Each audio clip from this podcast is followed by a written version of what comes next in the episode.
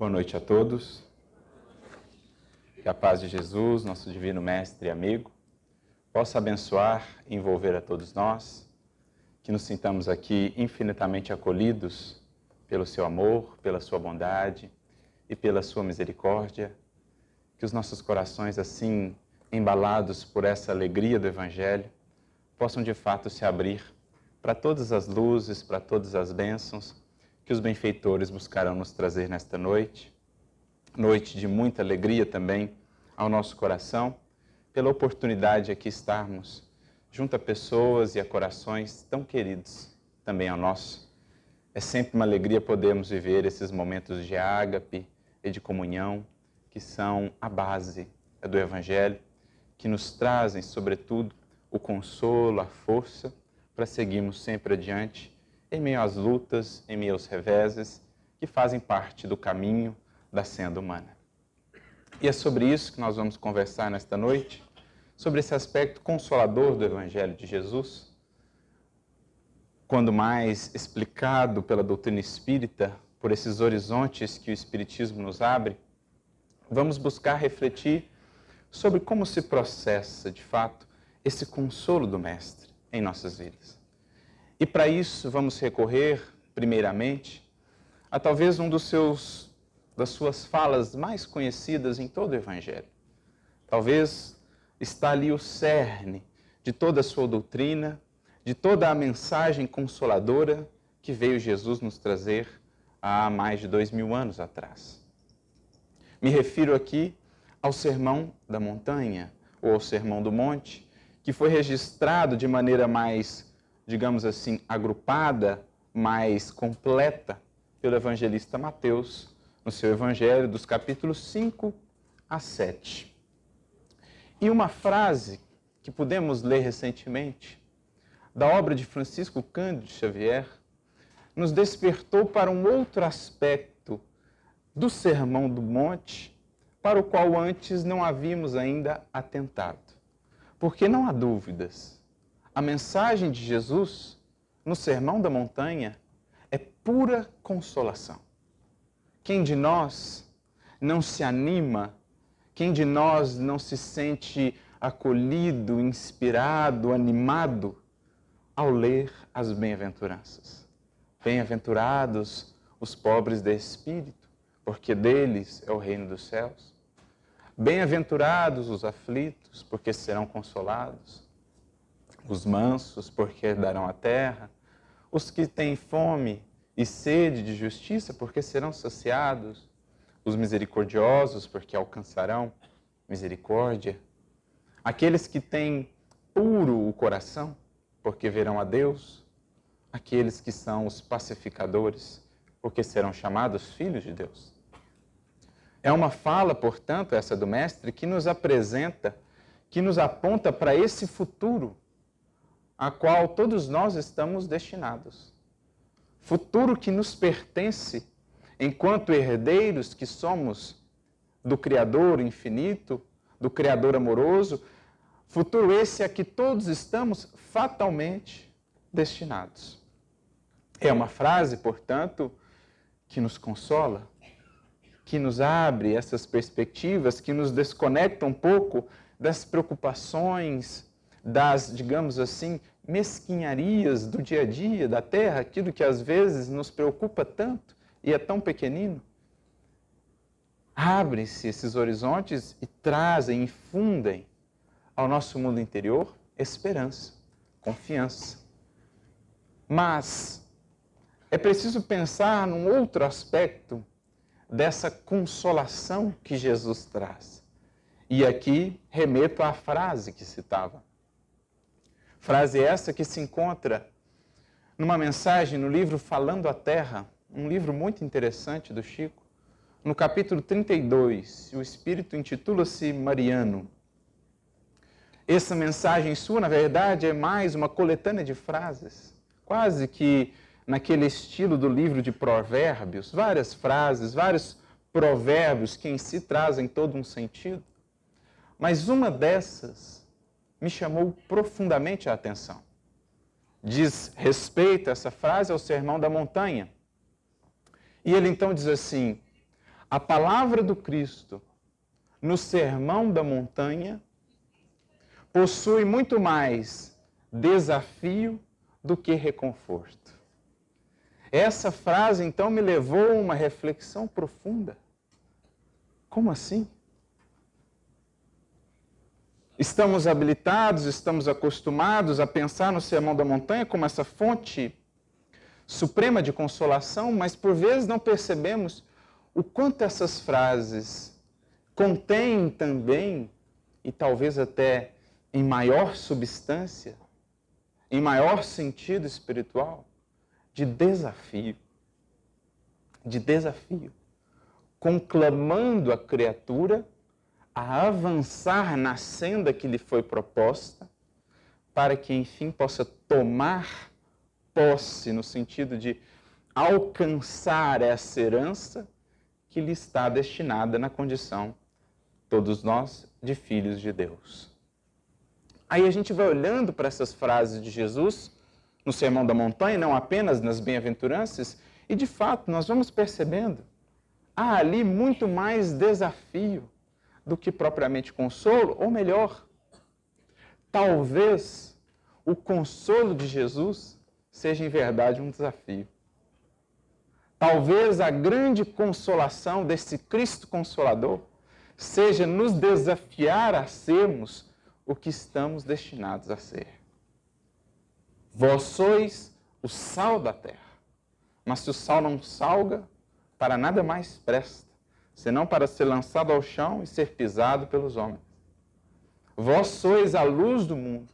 Brilha a vossa luz diante dos homens, para que vejam as vossas boas obras e glorifiquem a Deus que está nos céus. Ouvistes o que foi dito, eu, porém, vos digo. Em outras palavras, até agora, este era o patamar, este era o paradigma. Eu, porém, é como se Jesus dissesse: vamos subir agora o nível da proposta, vamos subir o nível das demandas. Eu, porém, vos digo: amai os vossos, dizia-se antes, amai os vossos semelhantes, odiai os vossos inimigos. Eu, porém, vos digo: amai os vossos inimigos. O quanto de desafio não há nesse sermão da montanha quando a gente passa a lê-lo, a recebê-lo sob esse novo prisma.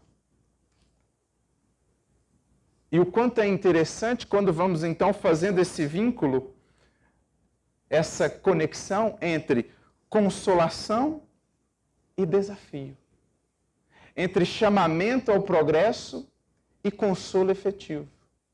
Porque não poderia o Cristo simplesmente nos consolar sem nos estimular a avançar, a progredir.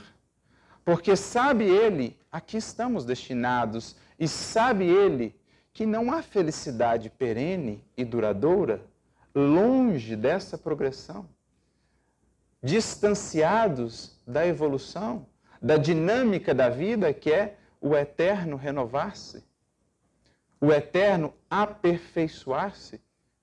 A fala de Jesus, portanto, não poderia ser apenas consolo sem convite à transformação a sublimação.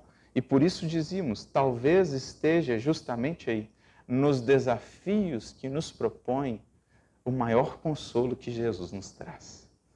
Como a nos relembrar o que somos ou o que estamos destinados a ser, de onde viemos e para onde vamos. Como se ele viesse, de certo modo, a soprar brasas em nós adormecidas, potenciais esquecidos que ali dentro de nós esperam o nosso esforço, o nosso empenho, para que possam florescer, para que possam aflorar, embelezando a vida, embelezando o nosso ser. Jesus, portanto, não vem simplesmente nos restabelecer o ânimo, nos erguer novamente a boa vontade, a alegria. Jesus nos convida a caminhar por isso, talvez tenha ele dito: àquele paralítico, como está narrado no Evangelho de João, capítulo 5, aquele paralítico que ele encontra junto ao tanque de Betesda, levanta, toma o teu leito e anda. Jesus não nos diz simplesmente levanta. Isso seria apenas consolar. Ele amplia e nos diz: levanta, toma o teu leito, isto é, aprenda com o que essa experiência até agora te proporcionou Leve consigo o que essa experiência te trouxe de aprendizado, de transformação, por isso toma o teu leito, cresça com ela, leve-a consigo no coração, na mente, na forma daquilo que pôde aprender com ela e avança para novos horizontes, para novos paradigmas. Por isso ele coloca os dois verbos do imperativo como a nos dizer que esse é o imperativo da vida.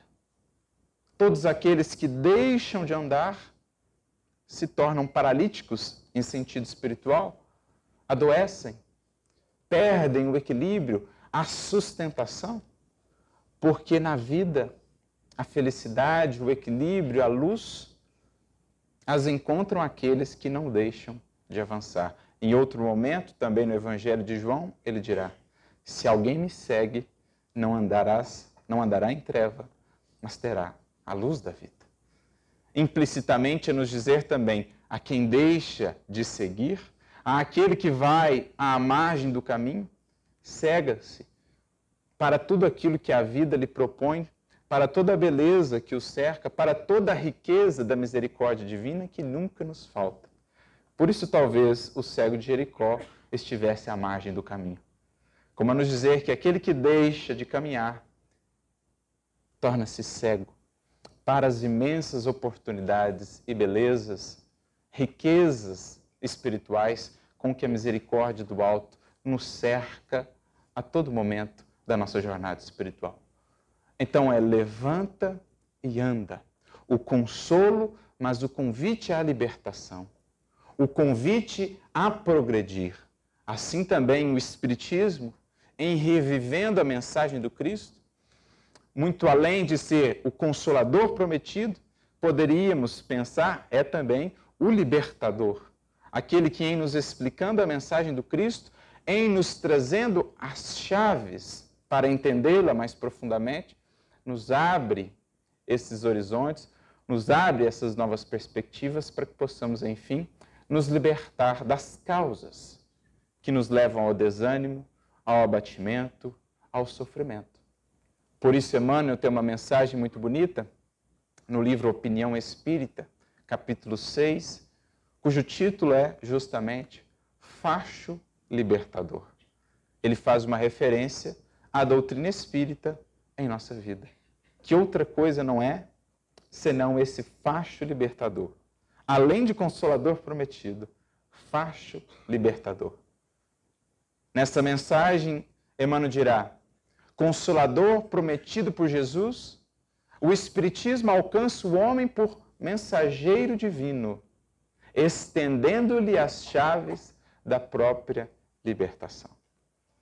Então, o Espiritismo consola, sobretudo porque nos desafia a identificar aquilo que nos desconsola, aquilo que nos abate, aquilo que nos atormenta. Em nos estendendo essas chaves nos consola porque abre horizontes muito vastos, mas também porque nos tira do lugar, porque nos incomoda, porque nos impele a avançar. É o que ele diz nessa mensagem também. O Espiritismo é crédito de Jesus em nossa vida, que se converte naturalmente em algo pelo qual depois deveremos responder. O que fizemos desse crédito? Fomos consolados, mas será que fomos também libertados? Ou melhor, nos libertamos por aquilo que recebemos? Então, essa ideia é muito interessante de pensarmos, para não cairmos naquela perspectiva da consolação que sempre fica ali nos reerguendo momentaneamente o ânimo e tudo mais, mas que não nos impele a de fato sair do lugar. Emmanuel, em certa feita, dirá: o arrepender-se uma, outra vez, é natural. Muitas vezes passaremos por isso ainda na jornada, as quedas. Mas, Emmanuel acrescenta, o arrepender-se a todo momento é sinal de teimosia e viciação. Uma coisa é tropeçar ali uma, duas, três naquela questão, mas a todo momento estar arrependendo-se por tropeços naquele mesmo campo, isso é sinal de teimosia, isso é sinal de endurecimento, e o Espiritismo, como o Evangelho, não nos poderia apresentar uma proposta de consolação que não nos tirasse do lugar. Que não apenas nos levasse à acomodação de sentirmos ali uma satisfação imediata, um, um alvorecer momentâneo de esperanças e de ideais, que logo volta à mesma circunstância, à mesma condição. É essa ideia, portanto, profunda que está contida nas bem-aventuranças. As bem-aventuranças não são apenas a promessa do futuro. Na verdade, elas são o grande convite a chegarmos a esse futuro. É isso que Eurípides não entendia antes da sua conversão quanto às bem-aventuranças porque lhe faltava a visão de futuro, preso que estava a uma vida terrena apenas. Quando o horizonte, quando o espiritismo lhe abriu esses horizontes, então ele pôde compreender.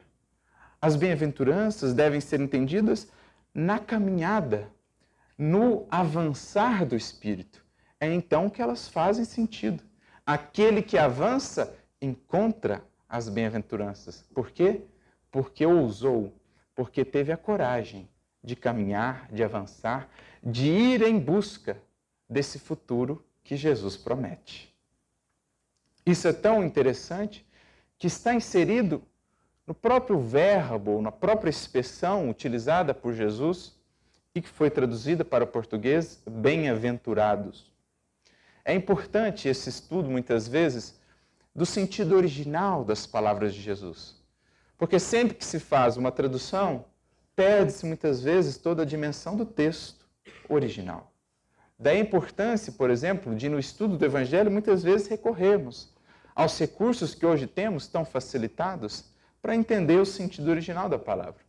Muitas Bíblias, por exemplo, a, do, a própria tradução do Haroldo, terão ali notas acerca das palavras, mas existem hoje dicionários, existem sites que nos permitem acessar as expressões que muito provavelmente foram as utilizadas por Jesus, pelos evangelistas. E a expressão utilizada e traduzida do grego para bem-aventurados, a, a, expressão no grego é Makarioi. Mas como nós sabemos, Jesus, vivendo na Palestina, dirigindo-se ali sobretudo ao povo, não se utilizava corriqueiramente do grego. Jesus se utilizava nas suas falas, nas suas pregações, no diálogo com as pessoas da linguagem popular daquela região, que não era nem o hebraico. O hebraico era uma linguagem mais litúrgica, mais destinada ao templo, aos eruditos. A linguagem popular era o aramaico. Mas o aramaico e o hebraico tinham muitas proximidades. E como nós temos pouco acesso, às vezes, ao aramaico daquela época, justamente porque era uma linguagem mais popular, uma mistura uma influência que o hebraico havia sofrido na época do exílio na Babilônia e que havia convertido-se naquela nova língua, geralmente estudamos essas expressões que Jesus provavelmente se utilizava a partir do hebraico. Então, os estudiosos foram pesquisando e foram chegando à conclusão de que a expressão muito provavelmente utilizada por Jesus era uma expressão muito comum nos textos daquele povo, especialmente naqueles conhecidos como os salmos, que eram muito marcados também por essa fala estilo bem-aventuranças, promessas a aqueles que seguissem, digamos assim, as leis divinas. O primeiro salmo, inclusive, começa com essa expressão. Salmo 1. Bem-aventurado aquele que não toma conselho com os ímpios, etc, etc. Então, muito provavelmente foi essa expressão hebraica que está lá no Salmo primeiro a utilizada por Jesus e que foi traduzida para o grego Macário e depois ao português bem-aventurados, ou, segundo algumas outras traduções, felizes. Mas qual é a tradução, ou qual é a palavra, a expressão? No hebraico. É a palavra ashre. Está muito associado à palavra este, derivam do verbo achar. A-S-H-A-R. O que esse verbo significa? O sentido dele, a tradução dele, o significado dele é aqui muito importante para entendermos as bem-aventuranças. Achar, o verbo, significa avançar, continuar, perseverar. Existiam outras palavras naquela língua, por exemplo, a palavra Baruch, para significar bem-aventurado ou abençoado. Mas ali, Jesus, como salmista, escolhe essa palavra Ashrei ou Esher, porque ela tinha uma conotação um pouco diferente, justamente por conta do verbo do qual ela vinha. A palavra Baruch seria aquela bênção que vem, digamos assim, gratuitamente do Criador. Enquanto Esher seria aquela bênção, o indivíduo Esher seria aquele que lutou, se esforçou por alcançar aquela benção. Então, um exemplo de Baruch. O que nós recebemos do Criador que é pura gratuidade dele, que é o conceito de graça no Evangelho, às vezes tão pouco compreendido. Pensemos, um espírito absolutamente comprometido com a lei divina, que muitos desatinos cometeu, que muitos tropeços teve, ele recebe então a oportunidade de voltar à matéria, de receber um novo corpo, novas oportunidades, nova família, novas experiências para que possa se redimir. Ou seja, é um dom gratuito. É pura expressão desse amor divino por nós que nada espera em troca, que dá a esse seu filho um novo corpo, uma nova oportunidade para que possa se redimir. Se fosse olhar merecimento, não teria merecimento para voltar, mas pela misericórdia. Porque Deus quer que todos os seus filhos um dia cheguem lá, assim Ele dá a oportunidade. O que o Espírito fala da oportunidade, aí corre por conta dele. Mas é essa ideia no Evangelho que muitas vezes não compreendemos da graça divina. O amor divino por nós independe do que façamos podemos cometer os maiores desatinos, podemos ser o espírito mais comprometido de todos. Isso em nada muda a graça divina, o amor divino, a misericórdia divina. Esse seria o exemplo de Baruch. Outra coisa é Escher. Porque justamente pelo verbo avançar, perseverar, continuar, é aquela bênção, é aquela conquista que o espírito, para alcançá-la, precisa se esforçar. O que seria mais próximo para nós espíritas da ideia de progressão do espírito. O que é o progredir, a evolução do espírito? É a junção da graça, Deus nos amparando, dando-nos a oportunidade de voltar à matéria, dando-nos os recursos, o corpo, a família, o trabalho e etc, etc, é a junção disso com o nosso esforço, com o nosso empenho, com o nosso trabalho. Dessa mistura, dessa somatória, nasce o progresso do espírito, nasce a evolução espiritual. Então, esse é o sentido de Escher. É aquele que, em se esforçando, em seguindo, em avançando, alcança a bem-aventurança. Por isso, alguns tradutores vão propor, inclusive, que uma tradução interessante para as bem-aventuranças seria: Avante os pobres de espírito, porque deles é o reino dos céus. Avante os aflitos, porque serão consolados. A bem-aventurança que é encontrada naquele ou por aquele que persevera, que continua, que se esforça que recebe o consolo, mas não para no consolo, enxerga também o desafio e caminha em busca de atender esse desafio, em busca de crescer com esse desafio. E justamente por avançar, por aceitar o desafio, mais consolo encontra. Porque aprendemos com a doutrina espírita que a felicidade do espírito, que o seu equilíbrio, que a sua maturidade, a sua paz são inerentes ao seu estágio evolutivo. Ao longo de todo o livro dos Espíritos, vemos essa vinculação que Kardec fará também no livro Céu e Inferno. Por exemplo, quando trata lá no capítulo 3 do céu, isto é, da felicidade, Kardec, inspirado pelos benfeitores, por aquilo que aprendia com eles, então dirá: a felicidade do ser é inerente ao seu nível de aperfeiçoamento, de depuração, de maturidade espiritual. Por isso, quanto mais o ser avança, mais consolo, mais esperança, mais fé e mais felicidade haverá de encontrar. E isso depende naturalmente dele, porque os recursos do alto nunca faltam, as oportunidades tampouco. Mas ele, em busca dessa bem-aventurança que é avançar, caminhar, aceitar o desafio, é que haverá de encontrar o consolo. O Cristo efetivamente consolador. Não o que simplesmente nos mantém naquela posição, nos prometendo o futuro, mas aquele que nos convida, meu filho, queres o consolo, queres a paz e a felicidade? Vamos caminhar.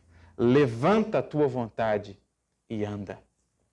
Avança, persevera, segue adiante. Esse, portanto, o Cristo Consolador que nos cabe buscar. Quanto mais mergulhamos no Evangelho de Jesus, mais percebemos a força desse Evangelho para nos tirar do lugar, para abalar as nossas bases, para modificar as nossas perspectivas, para nos incomodar. Porque é interessante pensar que Jesus nos consola muitas vezes nos incomodando. Jesus nos consola muitas vezes é nos desafiando. Porque ele sabe que não há felicidade de fato duradoura que não passe pelo aperfeiçoamento. E não há aperfeiçoamento se não nos dispomos a deixar determinadas posturas, condutas e avançar para outras melhores. Não há aperfeiçoamento, não há progresso se não estivermos dispostos a deixar certas zonas de conforto com as quais muitas vezes nos acomodamos para avançar a novos patamares da vida, a novos patamares de conhecimento de nós mesmos. E é isso que muitas vezes Jesus fará conosco, propondo-nos experiências que num primeiro momento parecem realmente nos incomodar, mas que quanto mais caminhamos, mais maduros nos tornamos, vamos vendo, ali justamente estava o consolo de Jesus. Não naquela promessa de facilidades, não naquela promessa de soluções fáceis, porque não é esse o consolo do Evangelho, nem da doutrina espírita. O consolo da doutrina espírita e do evangelho não é aquela promessa que em um dia sairemos daqui com as nossas questões solucionadas. O consolo, o grande consolo do espiritismo é, meu filho, és convidado agora a entrar num caminho cujo fim não podemos divisar. Mas saiba, se estiveres nesse caminho, a minha presença nunca te faltará. O meu amparo, nem tampouco a luz, nem tampouco os recursos para que possa superar aquilo que em você é fonte de dor, é fonte de angústia, é fonte de aflição. Esse é o consolo do Espiritismo.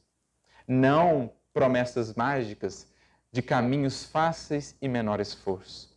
Sim, a proposta de um caminho desafiador, mas profundamente consolador, transformador, enriquecedor. Isso é tomar a mão de Jesus. Ou é isso que acontece quando Jesus toma as nossas mãos. Quando adentramos nele com essa senda. E essa é a mais pura expressão do seu amor. Porque quer ele que sintamos, como ele já sente, a infinita dimensão desse amor do nosso Pai por nós outros. Como vemos de maneira muito bela naquele capítulo do Evangelho de João, que é ele todo uma prece de Jesus.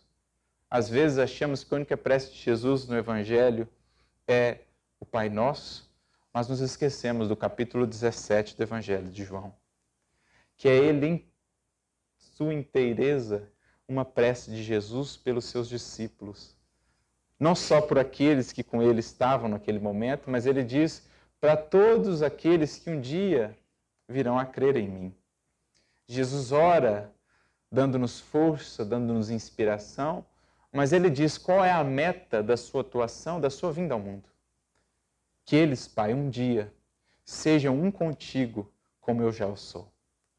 Que eles possam ser um comigo e nós todos um contigo.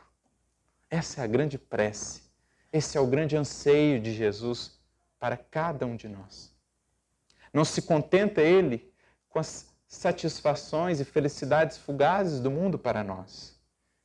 Deseja ele para cada um de nós uma felicidade mais verdadeira, conquistas mais valorosas, um futuro de mais luz não as luzes e os brilhos do mundo, mas a verdadeira luz. Aquela que ilumina os nossos passos, aquela que abre para nós os horizontes infinitos. Esse é o desejo de Jesus para nós. E por isso, a expressão mais profunda do seu amor é muitas vezes a de nos tirar do lugar, a de nos incomodar. Por isso, talvez o apóstolo Paulo tenha dito na sua segunda carta aos Coríntios, capítulo 5, versículo 14, o amor do Cristo nos constrange. É ambígua a sua frase, e talvez de maneira proposital, porque de fato, diante da nossa pequenez, não há como não nos sentirmos um pouco constrangidos diante de tanto amor. Quando nós olhamos para a nossa vida, quando nós olhamos para as estradas percorridas, não há como não se emocionar. Não há como não perceber uma condução amorosa, misericordiosa, nos levando a cada experiência, nos conduzindo naquilo que muitas vezes julgávamos ser o caos e a tempestade, e nos trazendo até aqui, fortes, tendo superado as dificuldades que julgávamos não haveríamos de superar, mas aqui estamos a superamos, como superaremos todas as outras que virão. Então é um amor que constrange. Esse amor dele através dos nossos benfeitores, colocando em nossa vida e nossos caminhos essa doutrina bendita que tanto nos explica, que tanto nos consola por isso, mas que tanto nos impulsiona a sermos melhores, é um amor constrangedor. Mas constrange também esse amor no sentido de que não dá mais para ser igual depois de senti-lo. Não dá mais para permanecer no mesmo lugar depois de beber dessa água. Quem experimenta esse amor inquieta-se, porque sabe que era agora encontrar essa fonte, porque é uma experiência tão profunda que as coisas do mundo parecem não mais nos saciar. Satisfazem momentaneamente nossos anseios, nossas buscas, mas o nosso espírito torna-se então sedento por essa água que no amor de Jesus nós podemos experimentar. E então saímos do lugar, vamos caminhar em busca dessa fonte que ele disse: um dia haveremos de encontrar como ele prometeu à samaritana e a todos nós. Essa fonte haveremos de encontrar. É a única que nos pode descedentar. Por isso, o amor de Jesus, constrangedor, nos desafia, nos tira do lugar e por isso nos consola, porque nos leva aos poucos a encontrar essa fonte perene de consolação. Porque quem a encontra, quem em Cristo vive, nada mais tem a temer. Nada mais o pode abater. Diria o apóstolo Paulo, que sentiu um dia no deserto uma sede indescritível e pôde provar daquela água naquela visita às portas de Damasco. Ele caminhou, caminhou e encontrou a fonte.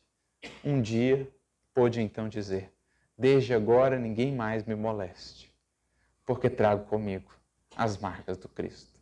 Em outras palavras, aquele que já traz, que já imprimiu em si as marcas do Cristo, nada mais pode molestá-lo, nada mais pode abatê-lo, porque traz essa presença que é profunda consolação e profunda esperança no imo da sua alma. Essa é a luz do cristão, a força invencível, a da esperança. Quando Jesus passa a estar em nós, ajudando-nos a construir esse futuro que sabemos todos vamos alcançar. Por isso é um amor constrangedor, porque nos desafia. É aquele amor de mãe que nos leva à experiência muitas vezes quando desejaríamos fugir, porque sabe essa mãe que é uma experiência necessária. Num primeiro momento podemos até relutar, como geralmente fazemos.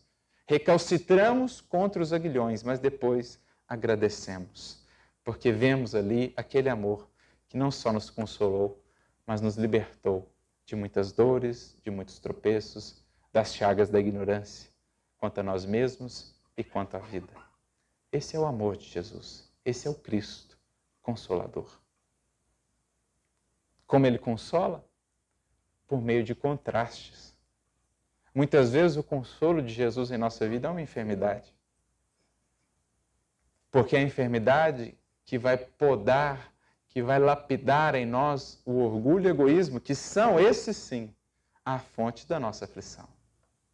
Muitas vezes o consolo de Jesus em nossa vida é um revés financeiro, porque ele vai trabalhar em mim a paciência, a humildade, a resignação, em oposição à rebeldia, à ansiedade, que essas sim são as fontes da nossa aflição e da nossa angústia. Por isso, Jesus trabalha de maneira quase que paradoxal em nossa vida. Para nos consolar, muitas vezes ele nos leva a conflitos. Quando queremos a paz, ele nos dá a luta. Não vim trazer a paz, mas a espada. Porque sem a espada do bom combate, não há paz. Quem não se conhece, quem não se governa, quem não se domina, vive em constante guerra com o mundo com as circunstâncias exteriores.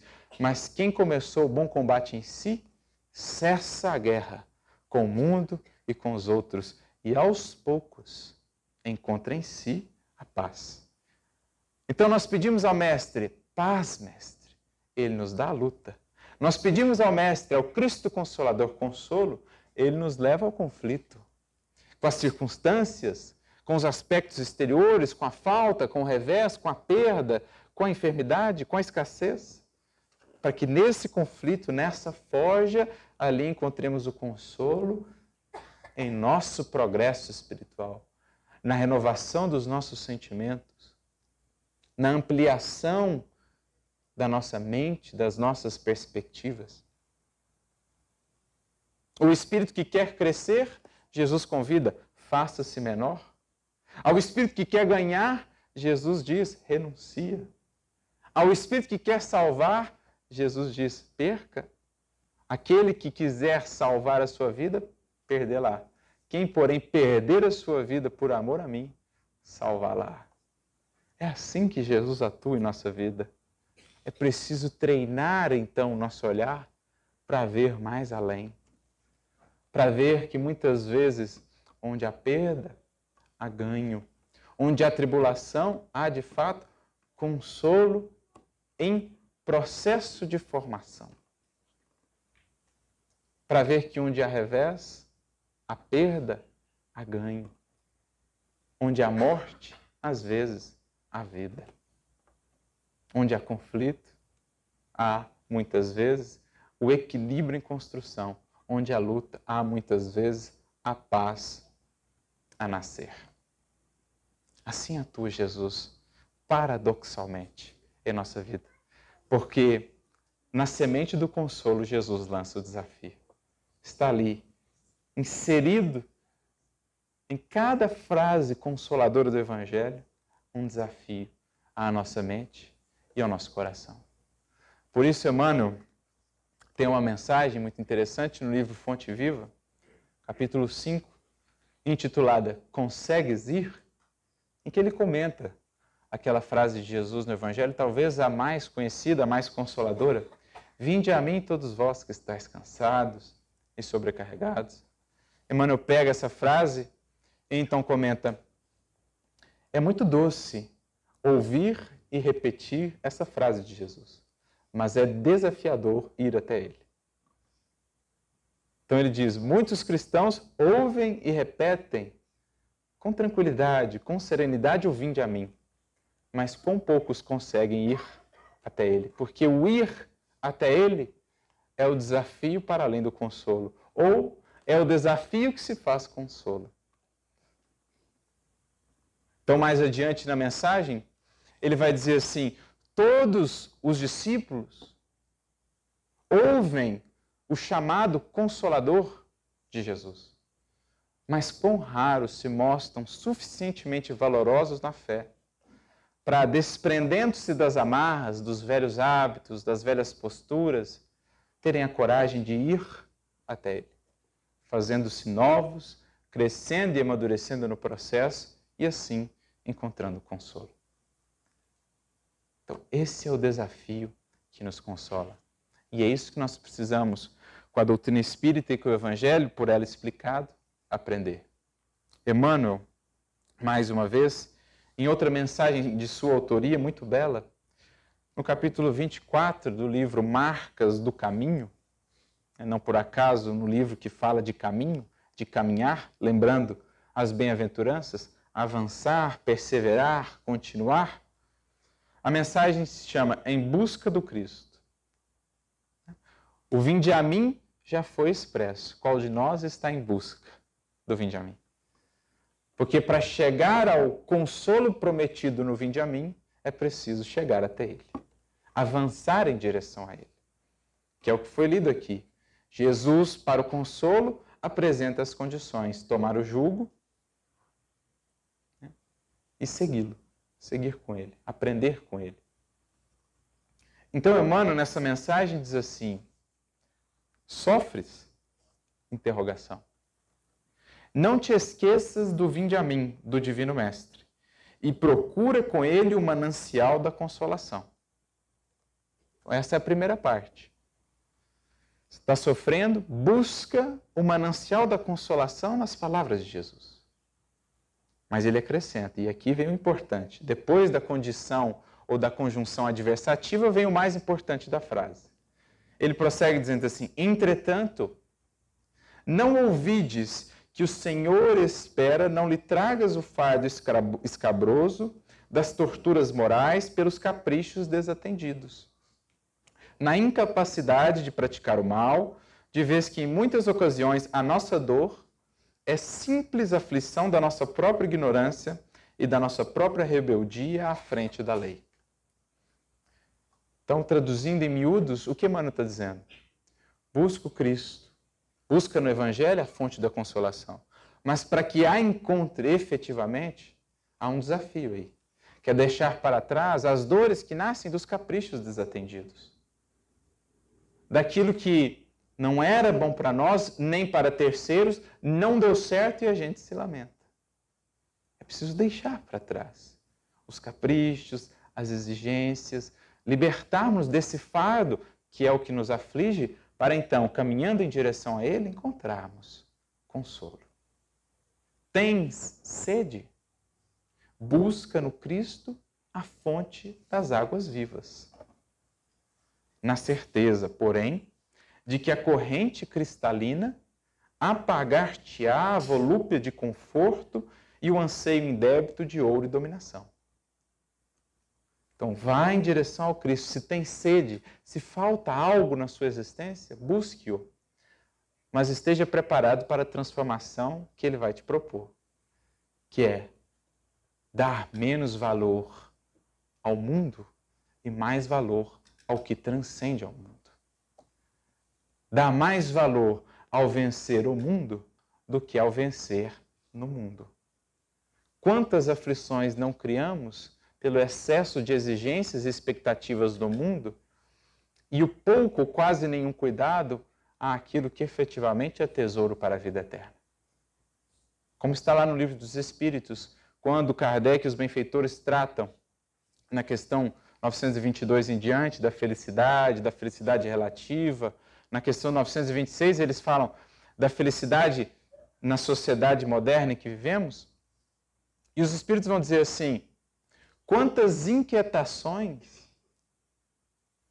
nós não criamos voluntariamente para nós por, por necessidades fictícias que são criadas pelos valores e padrões do mundo de hoje. E quanto não sofremos por essas necessidades que muitas vezes abraçamos, que não são necessidades. E lá eles trazem aquele famoso conceito que rico será, na perspectiva espiritual, o que menos necessidades e exigências tem para ser feliz. Esse é rico. Esse se liberta de um fardo enorme de aflições. Quando aprende a contentar-se com menos, quando aprende a lição da sobriedade, quando aprende a ser grato pelo quanto tem recebido, quando aprende a dar mais valor nos tesouros que não podem ser corrompidos nem roubados pelas traças, ferrugem ou ladrões. Essa é a perspectiva que eles estão dizendo. Tens fome? Procura benfeitor, no benfeitor celeste o pão que desceu do céu. Entretanto, roga-lhe, antes de tudo, te sacia a fome desvairada de prazeres e aquisições inúteis, para que não te falte o ingresso ao banquete da luz que o Evangelho te pode propiciar. Olha que lindo. Tens fome? Sua alma tem fome de alguma coisa? Vá em direção ao Cristo. Mas esteja preparado para renovar a sua fome para renovar o tipo de alimentos que busca, diminuírem muito essa fome com relação às questões do mundo, para que possa então de fato se nutrir, se preencher e se saciar do pão da vida. Porque muitas vezes estão, estamos tão cheios, tão cheios do pão do mundo que não há espaço para o pão da vida. Então é preciso renovar. Por isso que nessa busca por consolo, Emmanuel está inserindo sempre o desafio à mudança, porque isso é o Cristo Consolador. Sentes-te enfermo? Procura em Jesus o divino médico. Contudo, pede-lhe atentamente te conceda remédio contra as tuas próprias inclinações, a desordens e excessos porquanto de ti mesmo procedem as vibrações enfermiças que te constrangem ao desequilíbrio orgânico. Então, estou enfermo, vou buscar em Jesus a consolação, mas ouço dele, meu irmão, meu filho, renova os hábitos, cuida melhor das emoções e dos pensamentos, porque como encontrar paz, consolo e equilíbrio sem essa mudança? Como ansiar ou desejar que no mesmo coração, numa mesma mente, possam ali conviver os excessos, os exageros, os desequilíbrios e a harmonia e a paz. Não é possível. Portanto, não há consolo sem transformação. Há muita dor, prossegue Emmanuel, que é simplesmente inconformação e desrespeito aos estatutos divinos que nos governam. Quantas dores não são simples frutos da nossa rebeldia? Como está lá no livro dos Espíritos. Né? Praticando a lei de Deus, o Espírito se forrará a muitos males, porque ele é quase sempre o obreiro da sua própria infelicidade. Então, aquele que se alinha à lição do Evangelho, e eis o desafio, ele encontra naturalmente consolo, paz, porque ele deixa de ser o obreiro da sua própria infelicidade. Há muita sede, que é mera ambição desregrada, atormentando a alma e arrastando-a para o resvaladouro das trevas. Há muita fome, que não é senão exigência descabida do espírito invigilante. Há muita moléstia, que expressa tão somente intemperança mental e hábitos viciosos que é necessário extirpar. Vinde a mim, disse-nos o amigo eterno. Saibamos, pois, realizar a retirada de nós mesmos e, desse modo, colocar-nos-emos ao encontro do nosso Divino Mestre e Senhor. Por isso, em cada palavra de Jesus, há mais desafio do que reconforto. Vamos aprendendo assim a verdadeira gratidão que nos cabe cultivar. Gratidão que se faça em nós, de fato, consolo por tantas dádivas recebidas. Gratidão, Emmanuel definirá no livro Pão Nosso, capítulo 163. No âmbito dos seguidores, dos discípulos, dos aprendizes de Jesus, gratidão que não será mais frases laudatórias e bombásticas, aquela gratidão puramente verbal. Gratidão, no âmbito do Evangelho, será aplicação proveitosa das dádivas recebidas. Esse é o que encontra consolo. Aquele que se faz verdadeiramente grato, tendo recebido os horizontes, o mapa, as chaves, se esforça por avançar, abrir a porta e penetrar nesse novo mundo que Jesus e o Evangelho nos abrem. Esse é o espírito grato. E esse espírito grato está sempre consolado, está sempre esperançoso, está sempre feliz. E se repararmos bem, é o que nós vamos encontrar na relação de Jesus com todos os seus discípulos, com todos aqueles que verdadeiramente aprenderam a sua mensagem. E aqui destacamos três personagens conhecidas do Evangelho, para vermos como que Jesus as consolou em suas dores. A primeira delas, uma que muito sofria e que, que busca Jesus após ouvir a sua pregação consoladora. Ela pensou, pensou se deveria buscá-lo ou não, mas enfim cedeu àquela força que a arrastava. Nos referimos a Maria Madalena, como está narrado no capítulo 20 do livro fantástico Boa Nova ela profundamente dolorida em seu coração, que havia conquistado, digamos, no mundo facilidades, que encontrava no mundo prazeres, mas que estava por dentro profundamente sedenta. Em lágrimas, ela procura o mestre, então lhe diz: Mestre, tenho profunda sede de verdadeiro amor. Tenho amado, tenho sido amada, mas isso não me tem saciado. Como que Jesus consola essa mulher? Primeiramente, fala-lhe da esperança, porque ela temia: será que Deus poderia me receber a mim, pecadora? Oh, minha filha, não viste jamais como que mesmo em meio às ruínas Deus faz nascer flores de esperança, de renovação? Como poderia seu amor deixar um filho seu apartado para sempre de si. Então fala ele a ela, aquele coração sofrido da esperança. Mas então diz é que o mundo, Maria, tem viciado as fontes da redenção. Até mesmo no que diz respeito ao amor, a vossa compreensão do amor precisa ser renovada.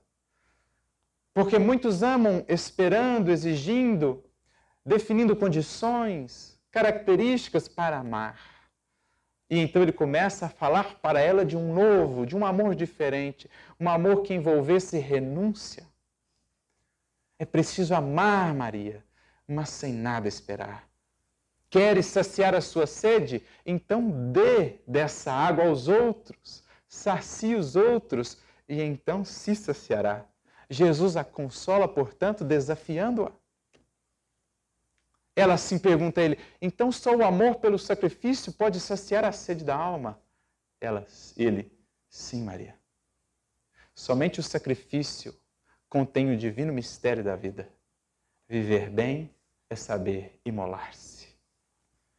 Em outras palavras, quer a água que a possa saciar, minha filha? Dê dessa água em abundância, dê sem medidas, dê sem expectativas, imole-se Doe-se, e então encontrarás a saciedade que tanto tem buscado. E assim ela fez. deu-se em holocausto. Foi afastado, inclusive, pelos discípulos, mas não desistiu. Doou-se por completo, trabalhando junto aos leprosos, encontrando assim a sua partida e foi então recebida pelo Mestre.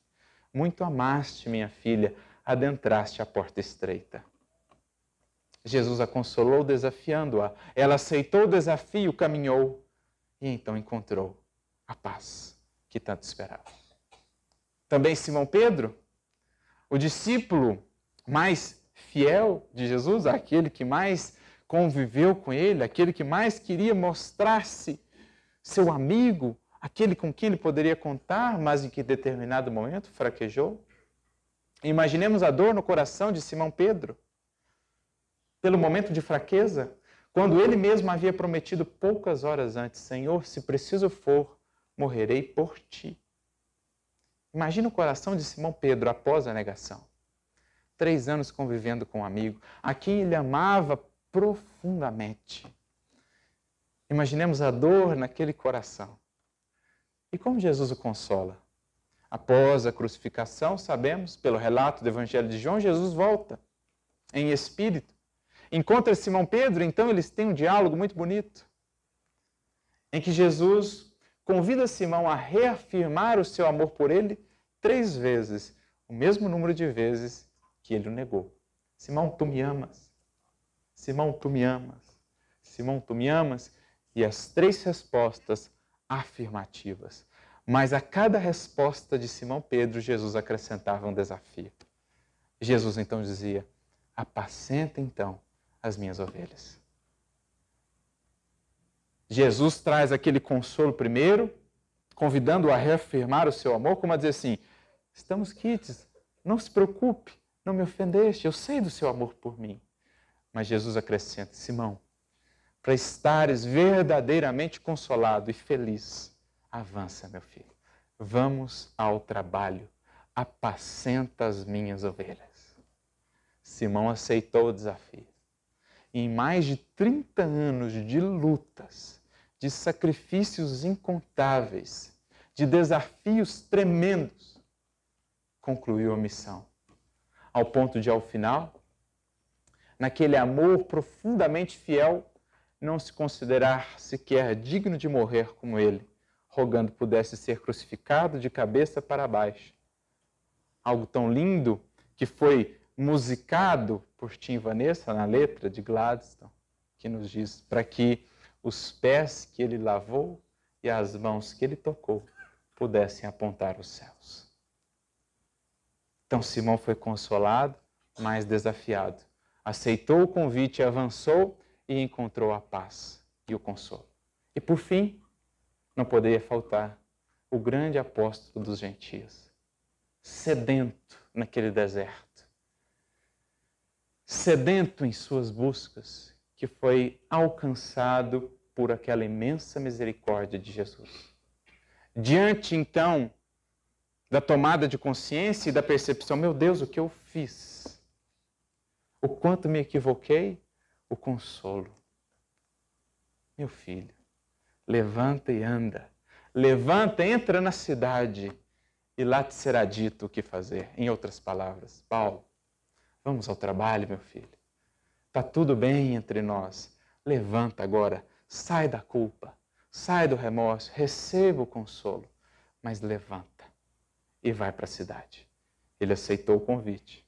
Foi à cidade e nós sabemos. 30 anos de luta, esforço, desafio constante. Mas um dia chegou ele a poder dizer: eis que já não sou mais eu quem vive, porque enfim, agora, ele vive em mim. O desafio foi feito, aceitei o convite, caminhei, caminhei e enfim, cheguei à meta, cheguei ao alvo, cheguei à fonte bendita e perene que nunca haverá de se esgotar. Para aquele coração que em Jesus puder agora habitar, com ele conviver, nunca haverá de faltar consolo paz e esperança em seu coração. Eles aceitaram o desafio e nele encontraram consolo. Que nós possamos aceitá-lo também. Muita paz e muita luz a todos.